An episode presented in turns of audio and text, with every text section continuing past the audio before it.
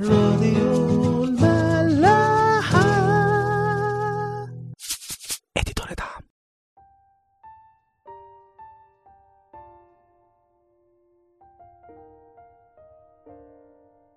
اهلا بكم في حلقة جديدة من برنامج عيش وملح. كنا وصلنا امبارح لسفر الخروج اصحاح سبعة لما موسى وهارون راحوا لفرعون وكانوا بيحاولوا يقنعوه انه يسيب شعب اسرائيل ويوروا له الآيات اللي ربنا كان علمها لهم، وهارون بيرمي عصايته قدام فرعون فبتتحول تعبان، وفرعون بيجيب الحكمة والسحرة وبيعملوا نفس الموضوع ده وبيرموا عصيانهم وبتتحول برضو تعبين، بس عصا هارون بتنتصر عليهم، فالتعبان بتاع هارون بياكل بقية التعابين بتاعتهم كلهم، بس قلب فرعون بيفضل قاسي زي ما ربنا كان قال لهم وما بيرضاش يسيب الشعب. هنبتدي حاجة النهاردة في ناس كتير قوي عارفينها، وهي الضربات اللي ربنا بعتها لفرعون وشعب مصر عشان خاطر فرعون يسيب شعب إسرائيل، وإزاي إن ربنا استعمل قسوة قلب فرعون إنه يتمجد قوي في مصر عشان يبان مجده في وسط الشعوب كلها، وشعب إسرائيل يعرف إزاي إن ربنا بتاعه عظيم. معظم الناس سمعت عن الضربات وتعرفها، ونادراً ما حد بيتأمل في الضربات دي وإيه اللي ممكن نستفيده من حاجة زي كده. احنا لو افترضنا ان فرعون هو الشيطان، فنقول الضربات دي هي الاساليب اللي ربنا بيستعملها عشان خاطر يحررنا منه، بس احنا عايزين ناخد الموضوع من زاوية تانية خالص. ان لو افترضنا انه فرعون مش شرط يكون الشيطان نفسه، بس واحد الشيطان اتملك منه وقسى قلبه لدرجة ان ربنا بقى مضطر يبعت له ضربات عشان خاطر يفوقه. فهناخد كل ضربة اتعملت مع شعب مصر ونشوف ممكن تبقى ايه علاقتها بينا. راديو ملاحة. الضربة الأولى تحويل ماء النهر لدم. اللي حابب يراها هي في تكوين سبعة من أربعتاشر لحد آخر الإصحاح. باختصار ربنا بيقول لموسى جملة مهمة قوي وبيقولها على طول، ودي لو خدنا بالنا هنلاقيها الرد على اللي قاله فرعون في الأول، قال لهم من هو الرب حتى أسمع له، فنلاقيه في آية سبعتاشر بيقول هكذا يقول الرب بهذا تعرف أني أنا الرب، ها أنا أضرب بالعصا التي في يدي على الماء الذي في النهر فيتحول دم. وفعلا موسى وهارون بيعملوا كده، وبيرفع هارون العصا بتاعت موسى وبيضرب المية اللي في النهر فبتحول كل المية دي دم، وطبعا بيموت السمك اللي في النهر وبالتالي بيبقى فيه ريحة نتانة فمحدش بيقدر يشرب المية، والدم بيبقى في كل أرض مصر. بس فرعون بيفضل قلبه قاسي ومش بيتهز. ايه بقى موضوع النهر اللي تحول دم ده؟ ببساطة كده النهر او المية هي دايما رمز الخير والحياة، لدرجة انه المصريين كانوا بيعبدوا النيل. فايه بقى اللي حصل؟ النهر اللي هو المفروض يدي حياة اتحول لدم، والدم رمز للموت، فكأنه بدل ما الحاجة اللي بتدينا حياة وخير بقت بتاخد منا الحياة، بتمص دمنا. ودي يمكن من أول الضربات اللي بتيجي للإنسان اللي بيبعد عن ربنا، إن إحنا نلاقي الدنيا اتعكست، إنه بدل ما كان ربنا مدينا حاجة عشان نعيش له بيها، رحنا إحنا واخدين الحاجة دي وعشنا لها هي. فبدل ما الحاجة دي تدينا حياة أحسن مع ربنا، لا دي بقت بتاخد الحياة اللي جوانا وتمص دمنا كله. في سفر أرميا صح ستاشر من حداشر ل تلتاشر يقول فتقول لهم من أجل أن آبائكم قد تركوني يقول الرب وذهبوا وراء آلهة أخرى وعبدوها وسجدوا لها وإياي تركوا وشريعتي لم يحفظوها، وأنتم أسأتم في عملكم أكثر من آبائكم، وها أنتم ذاهبون كل واحد وراء عناد قلبه الشرير حتى لا تسمعوا لي، فأطردكم من هذه الأرض إلى أرض لم تعرفوها أنتم ولا آبائكم، فتعبدون هناك آلهة أخرى نهارا وليلا حيث لا أعطيكم نعمة. يعني احنا بنسيب ربنا وبنروح لآلهة أخرى وبنبعد جدا عن ربنا وبنمشي ورا عنادنا. فربنا أول حاجة بيعملها إنه بيسيبنا نعبد الآلهة دي وبيبتدي ياخد النعمة بتاعته. فدي أول حاجة، إن ربنا ياخد النعمة من حياتنا.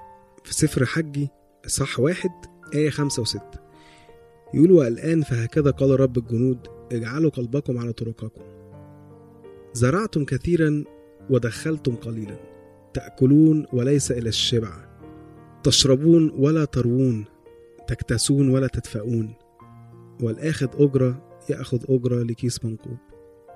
فهو بيقول لنا إن إحنا مهما زرعنا مفيش خير بيجيلنا، مهما كلنا مش بنشبع، ومهما شربنا مش بنتروي، ومهما اتكسينا مش بنتدفى، وحتى الأجرة اللي بناخدها بنحطها في كيس أو كأنه جيب مخروم. فالنعمة بتاعت ربنا دي مش حاجة خيالية، لا دي حاجة حقيقية، وأتمنى ما تكونش حاصلة لأي حد فينا. بس لو ابتدينا نحس فعلا ان احنا بقينا بنعبد النهر بتاعنا، ايا كان شغل او علاقة او اي حاجة تانية بعملها في حياتي ومعتمد عليها، فهنلاقي ان اول ضربة انه النعمة بتاعت ربنا بتروح.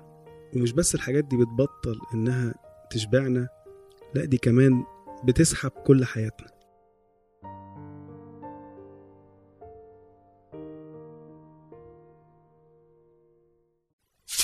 راديو ملاح.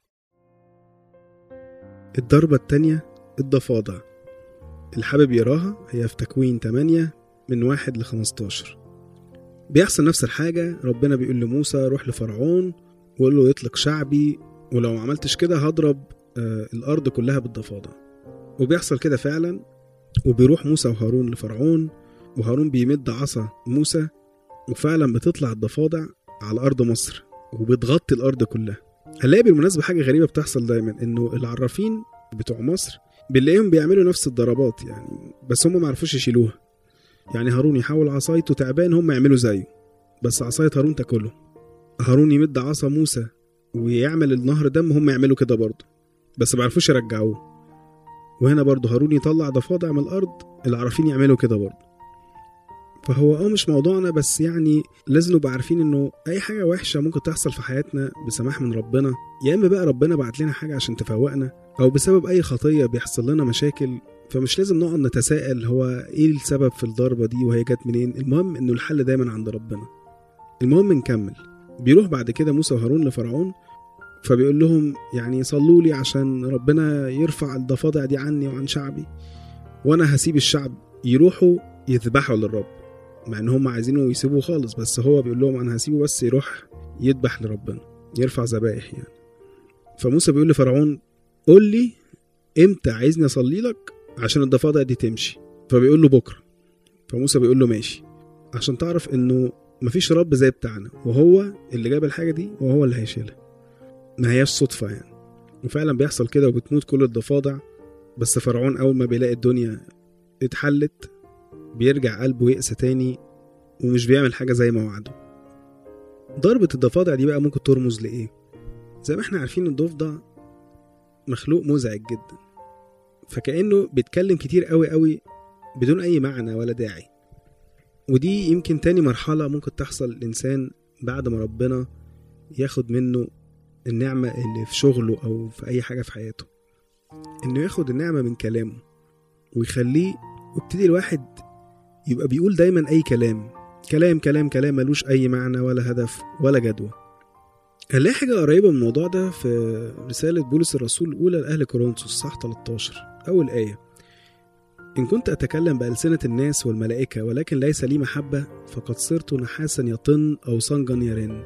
يعني بولس بيقول لنا لو احنا بنتكلم بألسنة الناس والملائكه، يعني بنقول كلام في منتهى الحكمه بس مفيش محبه جوانا، يعني ربنا ما بقاش جوانا، فنبقى عاملين زي ما نكون حلة بترن.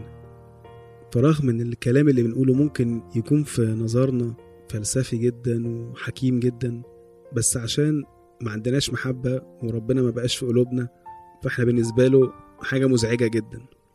هنلاقي في عموس خمسة آية صعبة قوي، هي حتة على بعضها كده. ربنا بيقول ازاي انه بقى متضايق حتى من الحاجات اللي المفروض اللي احنا بنعملها له.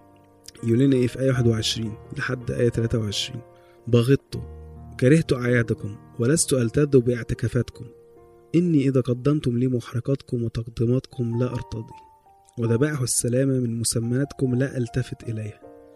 وفي آية تلاتة وعشرين الآية اللي هي قريبة قوي من اللي احنا بنقوله دلوقتي، يقول ابعد عني ضجة أغانيك ونغمة ربابك لا أسمع.